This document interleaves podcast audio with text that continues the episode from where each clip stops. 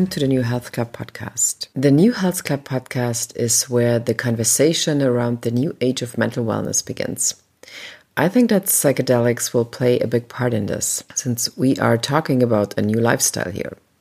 So, what are LSD, magic mushrooms, psilocybin, MDMA, or ketamine are exactly doing for our mental health and personal progress? On the New Health Club podcast, I talk to patients who have experienced the psychedelic treatment. I talk to innovators, thought leaders, and disruptors from the emerging new world of psychedelics and mental wellness. Please enjoy the podcast. This podcast deals with drugs. Drugs are dangerous. Furthermore, the use and or trade of drugs can be punishable by law. Please keep this in mind. This podcast is not suitable for people under the age of 18. This episode of the New Health Club podcast is part of our special Heal Soul series, which is sponsored by Dr. Bronner's, the activist soap company from California. Dr. Bronner's is a family owned company founded in 1948 that is dedicated to honoring the vision of its founder, Emanuel Bronner, by making personal care products of the highest quality and by dedicating profits to promote a better world for all. The Bronner family started making soap in 1858 here in Germany and carries on the family soap making tradition today by using the company as an engine for progressive social change. I got to know Dr. Bronner's when I lived in Los Angeles, and when I went shopping at Trader Joe's, I made sure to pick up some of the delicious peppermint soap that all of us were using. It was just such a California thing, which I loved, but there is more to it.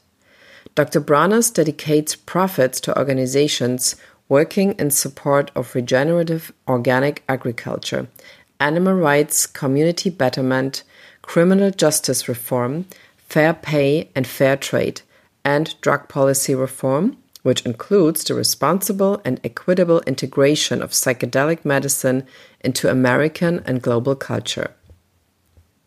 For more information on Dr. Bronner's in Germany, please visit drbronner.de. For more information on Dr. Bronner's globally and in the United States, please visit drbronner.com. And please check out the February 27th episode of the New Health Club podcast to hear my interview with their CEO and world renowned psychedelic therapy activist, David Bronner, as we discuss how psychedelics might heal Holocaust trauma. Hello and welcome to a new episode of the New Health Club podcast. We are very proud to announce our first guest for the Heal Soul series. He's called Michael Pollan, an American author, journalist, activist, and professor of journalism at the UC Berkeley Graduate School of Journalism. He wrote the book How to Change Your Mind, which is a brilliant modern resource for the psychedelic renaissance. And I'm sure many of you have read it who are interested in the topic. So please welcome Mr. Michael Pollan. So, and I think we we just jump right in into the questions. Okay, um, sounds good. Okay, so what what made you do this to immerse yourself in that journey of just really doing these kind of psychedelic experiences or just treatments? Uh, you know, I, I got started very late with psychedelics. I did not use them when I was in the uh, when I was in my twenties or in college or anything like that. I was afraid of them, and um, I just didn't think I was a sturdy enough person. Mm-hmm. But when I started learning about the use of psychedelics to help the dying, specifically people who had cancer diagnoses and were paralyzed by their fear and depression, and then I began talking to these people for an article I was writing, I was amazed at the, the transformations I was witnessing. That people, even in their 50s and 60s and even in their 70s, could have an experience that, that actually uh, reset their understanding of themselves and the world and death. And so I became very curious. Um, you know, as we get to that age, we, we can get kind of stuck in our ways. We have mm-hmm. these very um, deep grooves of habit and I could see these people acquiring new perspectives, new flexibility, uh, greater openness and personality, and that that came to seem very attractive. And uh, you know, I ultimately decided that I think psychedelics may be wasted on the young, and that they might be even more useful uh, later in life. Well, I was not having a midlife crisis. I didn't think there was anything particularly broken in my life, but I realized that I was a little stuck, mm-hmm. and that it, that there was a I, I became attracted to the idea of, of change and um, and acquiring new perspectives and greater openness. So you know, I think it's always important to change at different stages in life. I've had every ten years or so, I've had some sort of big change in my life, whether that meant moving I moved mm-hmm. from the East Coast to the West Coast, or beginning teaching, or switching from editing to writing as a profession. And uh, this is the change that I found as I approached 60 uh, was take a take a fresh look at my life, uh, explore areas of consciousness and um, my biography that I hadn't looked at before, uh, and shake things up a bit. I mean, that, that's essentially what this is. You know, there's it, it, in general, our personalities are fixed by the mm. time we're in our early 20s. It's very rare that anyone's personality changes. It usually takes a trauma, and so it changes in a negative way. Um, but one of the striking things about psychedelics is that the researchers have found that even in adult minds, uh, the personality trait we call openness which is tolerance for new points of view and openness to new experiences, actually increases uh, after a psychedelic experience. And greater openness is what we all need, and we need it more the older we get. And I mean, it's also something you talk about in a book that kind of not lose your ego, but you kind of can look at yourself in a different way if you undergo psychedelic experiences. So what what does that mean? What did that mean for your ego? Actually, I mean, as a writer, you need a strong ego, don't you? I mean, otherwise. Yeah, but you know, as a human being, your ego can be too strong too. Uh, egos egos are very useful tools for getting things done, for realizing our goals. Um, but they also can be a tyrant. Um, they can be very self critical. They can lock us into the ways we've always done things. And so, one of the really striking things about a high dose uh, psychedelic experience is that you actually experience the dissolving of your ego, the melting of the ego. And the surprise in that is that you, you a, a, new perspective emerges, and um, you see things. You realize, oh, I don't need my ego. I can I can experience reality without it. It's it's a tool, but it doesn't. It's not all of me. I'm not identical to my ego. I have an, there's another ground on which to stand, and and learning that was very empowering because I think most of us do identify with our egos, but the ego is just one sort of tool or one sort of character in the mental drama, and um, so I think a kind of lowering of the ego. Egos build walls. Egos are very defensive. They defend us from new experience. They defend us from criticism. They defend us from um, vulnerability. And um, so shrinking the ego, softening it, making it a little more permeable, all these things I found very useful. And that's definitely something psychedelics do. Um, even if you don't obliterate the ego, as, as only happened to me once or twice during my journeys, um, you know, bringing down those walls uh, and opening up that, what uh, Aldous Huxley called the reducing valve, uh, so that more uh, sensory experience comes in, more information from your psyche comes in, are all ways to kind of renovate the mind as as we get older. You know, it, it's very hard to break habits as adults. I, I think we are creatures of habits, and they get more and more rigid as time goes on. And sure, you can have you can use conventional psychotherapy, and, and one of the things that therapy does is give you a little distance or perspective on the ego and you know, lead to self understanding, but it's a very slow and painstaking process. Mm-hmm. Whereas this is a real shock to the system that, that you know, I learned, I, I, had these insights in the course of one afternoon instead of 10 years of therapy. I do think that, at least in the United States, and I think in uh, England, that mm-hmm. in the next few years, psychedelic therapy will be available to people, uh, certainly people who are depressed. Um, that's the thing that they're studying.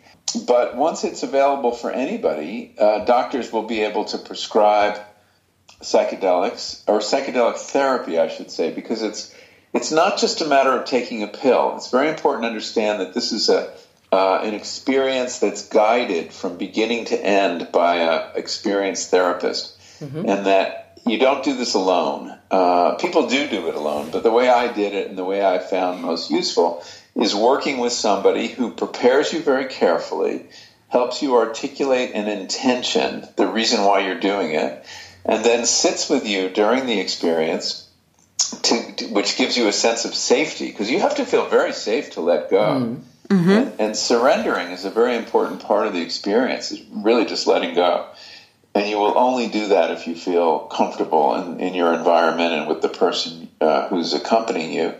And then afterwards, and this is perhaps the most important stage, um, the guide or therapist helps you integrate the experience, uh, what happened, helps you to make sense of it and figure out what lessons you can take. So, for example, after I had my experience of ego dissolution, my guide, whose name was Mary, or that's the name I call her in the book, uh, I told her what had happened, and I said I'd had this amazing experience where I, I was I was just like a, a, thin coat of paint over the landscape. That was me. That was all that was left of me and it felt good. And I said, but what difference does that make now that my ego is back in uniform and back on patrol? You know, I was back to baseline. And she said, well, that's a perspective. Now that you've tasted it, you can cultivate it, you can nurture it. And mm-hmm. I asked her how, and she said, through meditation. And oh, that was a very important tip because I found that after my psychedelic experience, I was a much more um, effective or happier meditator. I could get into that state of mind again uh, simply by meditating, and mm-hmm. not every time, but sometimes. And so that's been how I've I've kept alive the the sort of um, insight and consciousness that I had during those psychedelic experiences. And without that integration session, I, I would have just kind of filed the experience away as huh, weird drug experience. But the but the integration experience helps you uh, weave it into your life. Mm-hmm. And I mean, um, so a lot of I think a lot of people are going to be interested in this or are already interested in it. But like you say, I think the most uh, important thing is that they would say, "Well, I'm too scared," kind of. So, what is your yeah. kind of tip to um, when you choose your integral therapist? I mean, what what is your what would you say? What do you have to pay attention to to build trust with that person? Well, I think you. It's it's just like hiring a, uh, any kind of therapist. You have mm-hmm. to feel um, a connection to this person. You have to feel that they're intelligent, that they understand you, that they're reliable. There's that kind of you know intuitive sense we have that this is the right person, that they know what they're doing, and um, so I think you have to trust your intuition. Um, you want you want someone who really knows the territory, who has a lot of experience. I think that's very important. And you know, the fear is a natural part of doing something unknown, doing something new. I, I, I, hasten to add that this is not for everybody. There are people who should not take psychedelics, people at risk for serious mental illness, for mm. example, uh, people who have schizophrenia in their family, or personality disorders, you know, should not do it.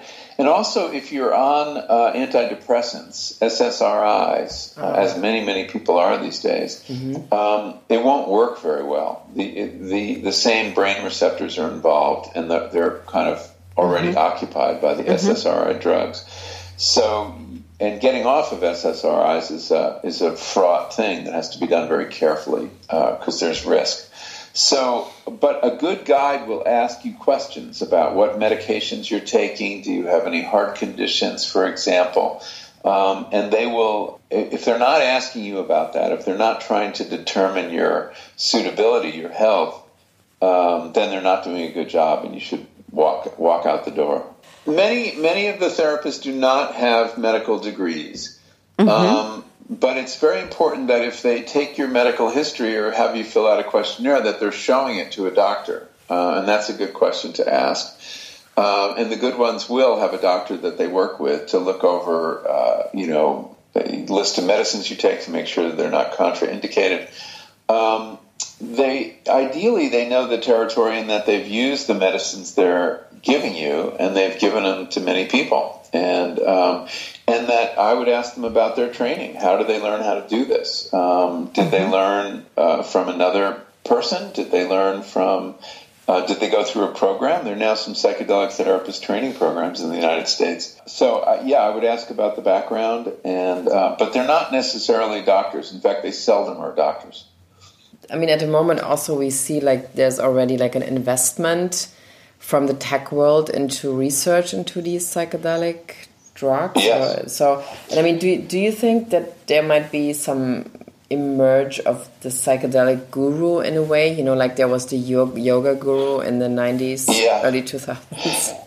Well, you know, the, the psychedelic community, which I've come to know quite well, has studied the example of the 60s and everything that went wrong, and with people, you know, mm. proclaiming themselves psychedelic gurus. And I think everybody's very careful not to do that right now, and I, and I hope it continues to be the case that this is being led by scientists uh, and doctors, and that the main focus is on mental health. It's not simply, you know, helping people um, uh, with their midlife crises, although it may come to that eventually. So I, I, don't see any signs of that. I mean, I do see some signs of over exuberance um, mm-hmm. that people who work with these substances get very excited about them um, because they're seeing exciting results. They're seeing that people get better. And uh, now we're not done with the research, though. We need to test it on many more people. We have assured ourselves that psychedelics like psilocybin are safe. Um, and uh, now we need to try them on enough people to make sure that they work across the board. We, in small studies, they have succeeded in helping people with depression and anxiety uh, associated with cancer diagnoses. They've helped people with uh, addiction, uh, smoking, alcohol, cocaine. They've helped people with obsession, obsessive compulsive diseases, mm-hmm. all the all the illnesses that have to do with excessively rigid minds. When you're, you know, if you think about anxiety, depression, addiction, these are all symptoms of a mind that's stuck and, and mm-hmm. very rigid. Mm-hmm. And we all have these problems to some extent we all have times of feeling depressed or anxious, and we're all addicted to something, uh, whether it's caffeine or you know our screens. And um, so, what we're learning about the how it helps people with mental illnesses probably applies to the rest of us. What's called the betterment of well people, and I hope that at some point these medicines will be available legally to people who aren't necessarily sick but nevertheless stand to benefit from having their minds shaken up a little bit. But I mean, there was this book by Ayelet Waldman. Um, yes. So I mean, and she, I mean, as, since you know the book, of course, she said that she basically got through her midlife crisis or her midlife worst moment. She this is when she discovered microdosing. So it kind of makes sense to think about it in the future as a support system. It, I think it's called "It's a Beautiful Day." How microdosing saved my um, marriage, uh, my life, and um, got me through mid, at least like midlife actually. So, and she discovers it literally in her worst midlife year. so, yeah. which is forty five, I think. Well, I've read the book, and it's a very interesting book. And microdosing has a lot of promise, but it's important to understand that it has not been tested the way that uh, higher dose psychedelic um, medicines have been tested. Uh-huh. There's so, for example, there's no controlled study where uh-huh. one group got the microdose and one group got a placebo, so we can see what's really doing that. And the mm-hmm. effects of microdosing might be uh, simply a placebo effect. That people mm-hmm. think they're taking a psychedelic, and um, the mind is incredibly suggestible, and as a result, it you know it thinks it's had this very helpful medicine and changes the way it thinks. Um, so so I, I didn't discuss microdosing in much depth here because I didn't think that there was enough science yet to make any mm-hmm. claims about it. Mm-hmm. Um, in Ayelet's case, she had very good results, and, and there are many people who report good results um, in alleviating depression or making themselves more creative or simply just happier. Um, but whether that's uh, um, the result of the drug itself or the idea of the drug, you know, we just don't know yet. Mm-hmm. I mean, I think that you know there are many people here in the Bay Area in the tech community who are microdosing and they're in their 20s. They're not doing it for a midlife crisis. They're doing it because they think it enhances their intelligence or gives them an edge at work. I mean, people microdose for a whole lot of reasons. Midlife crisis is only one of them. But uh, you know, I, I just don't think I don't think we know enough to say or make any recommendations at all. So I'm, I'm loath to make recommendations about microdosing. Um, if you want more information about it, there's a website operated by a psychologist named James Fadiman, yeah, yeah, which you can you can find pretty easily online, and he's mm-hmm. collecting individuals' reports of microdosing, and mm-hmm. it's fascinating data, um, and it, it raises lots of interesting questions and applications, um, but it's not controlled drug trial research. Mm-hmm. I, I, think that's that's the tool we have to understand whether something is real or not.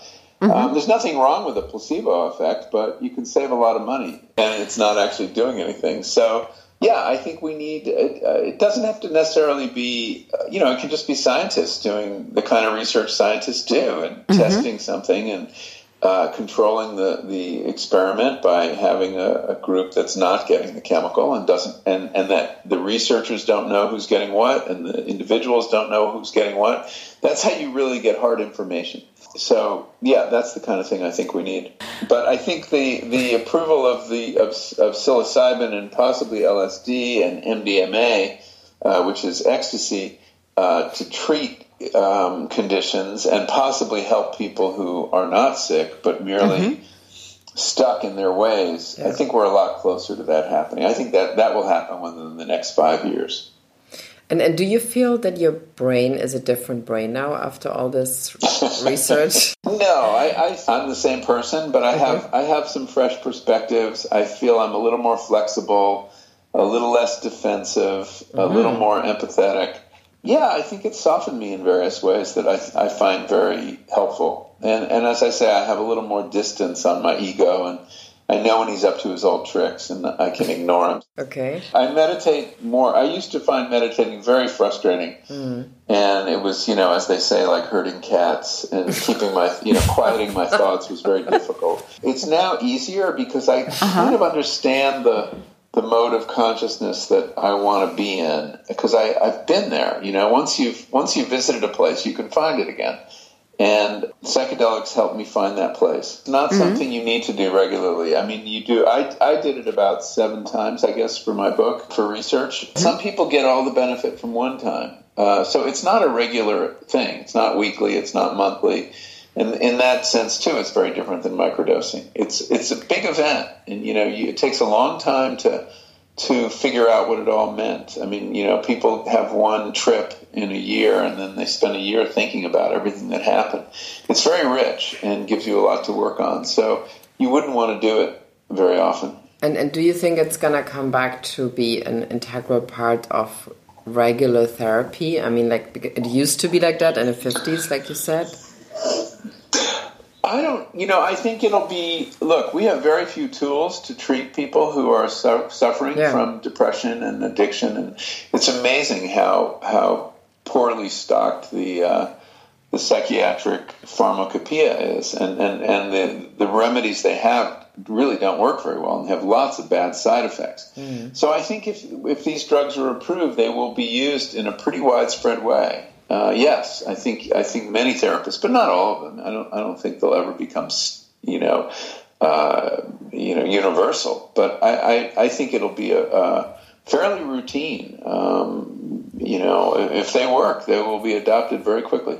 You know, I think ayahuasca is a very interesting medicine. I've had some experience with it. It's not so different than other psychedelics. I think, you know, it, it's mostly the rituals that surround it and the fact you do it in a group rather than individually. I think people, you know, ayahuasca tourism is, is a risky thing because there are some charlatans and fraudsters in South America who, you know, you can go to an airport and there are people with signs saying oh, ayahuasca. And uh, people have been hurt. I mean, you know, women have been molested. There's a couple deaths that have happened. So you really have to know what you're doing and make sure you have a reputable shaman and, um, you know, a safe place. And so do some research. Don't don't just do it with anyone But I know many people. I haven't done that. I haven't gone down to South America for that experience. But but many people have had excellent experiences, and um, it just keep your eyes open. It's it's uh, th- there's so many people doing it that, as always happens, there are crooks involved now. Mm.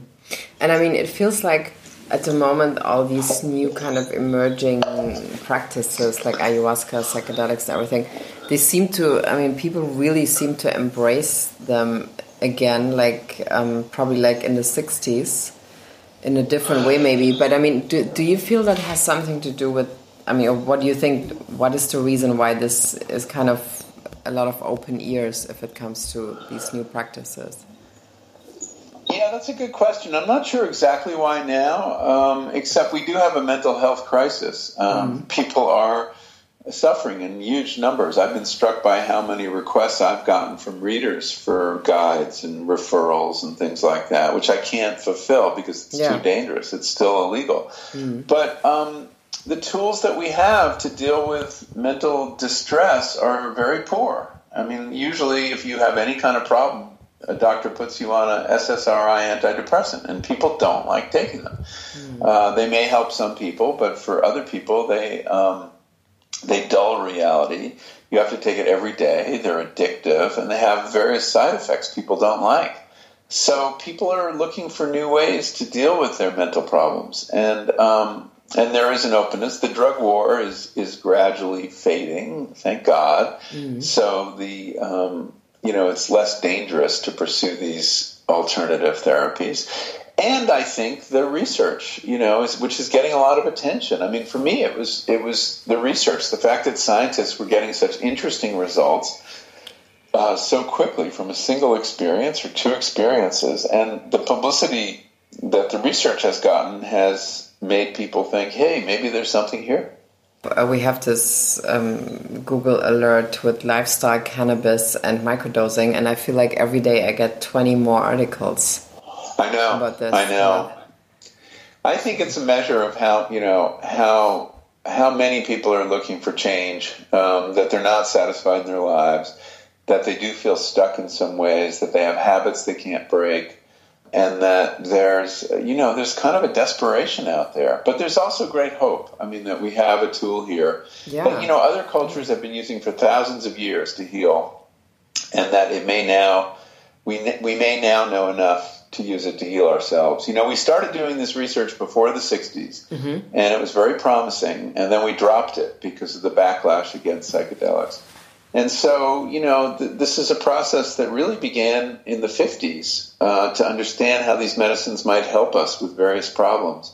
And after this 30 year hiatus, where very little research happened, uh, we're, we're opening it up again. And it's very, very exciting. I'm 64 now, and I've okay. undergone, you know, as I said, about every 10 years or so, some sort of change. Mm-hmm. I mean, I, I, I, think it's really important. It's how we stay fresh and how we stay alive. Is if we have the luxury of being able to do it to change our work in some ways or change my subject as a writer. I used to write about food before mm-hmm. I wrote about psychedelics.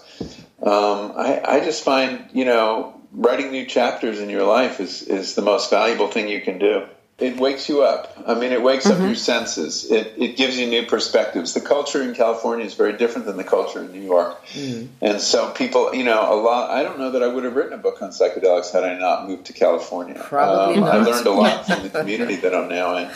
Um, there's a greater openness in California to trying new things. People are uh, spend a lot of time on self improvement uh, more than they do in New York. We spend more time outside. I think that has a big impact. We get more sunlight. Um, so these are all the subtle ways in which change can can help renovate our lives. After 40 is um, is a time when a lot of people wouldn't dare that anymore because they think they have to fulfill certain rules that now that they're 40 and then you know they have another 20 years or 30 years so many yeah. things stuck us in place and it can be our marriage it can be our job yeah. and um, but hopefully you have a partner you can grow with i mean my wife was very nervous when i got interested in psychedelics because she was afraid it would change me and i would not be the same person she married um, in the end, it did change me, but she decided it was in a good way. You know, I also I also would say that that psychedelics become more of a attraction or more of a possibility after your children are grown. It's it's hard to imagine making time for psychedelics because it does take a long time. It takes a whole day mm. when you still have children around the house. And uh, so for us, it was when our son was grown and, and out of the house that I could really explore this in some ways. And that's why it's a little oh. later than in your 40s, mm-hmm. um, at least for me. Most people turn towards psychedelics after 35, and kind of not before, not really, kind of. Like in a way that they really are looking for an answer through the help of psychedelics. So it's rather something that people tend to do rather anyway after yeah like she said 35 like 40ish then then I think yeah. it depends on your situation. I think that um, you know people use them a lot in their twenties, and then they get married and they settle down and they raise kids and they stay away from them for a while. They, it just doesn't fit into your life. And then later on, you know, 40s, 50s, 60s, it becomes, uh, and that's also when people start feeling stuck um, yeah. and they're making decisions about the rest of their life. So uh, again, there's no. I don't think there's any any set rules for it. It's, it's, it's really just kind of where are you in your life? What do you want to change? What what are you dissatisfied with? And is this the right tool? There are other tools also, but is this the right tool? And and uh, it's very exciting. We have such a powerful tool that's that is uh, becoming available to us. You have to be open. You know, you have to be it's a it's a it's a risky thing to do. Some you know mentally people feel so. I think that um, you have to be someone who is open to uh, you know a certain kind of adventure. Um, it's because it is a mental adventure, and some people are very uncomfortable with that idea. I was, you know, very afraid of what I'd learned. I mean, I don't, I'm not, yeah. you know, that introspective, mm-hmm. and uh, I was mm-hmm. afraid that, you know, material would come up that'd be really disturbing. Um, and it makes you, you know, when, once you take the leap, you're, you know, you're opening doors that you haven't opened in a very long time. And so you have to be the kind of person, you know, who even though you might feel reluctant, is willing to open those doors. Well, thank you, Michael. It was great to have you on the show. It's been a great pleasure talking to you.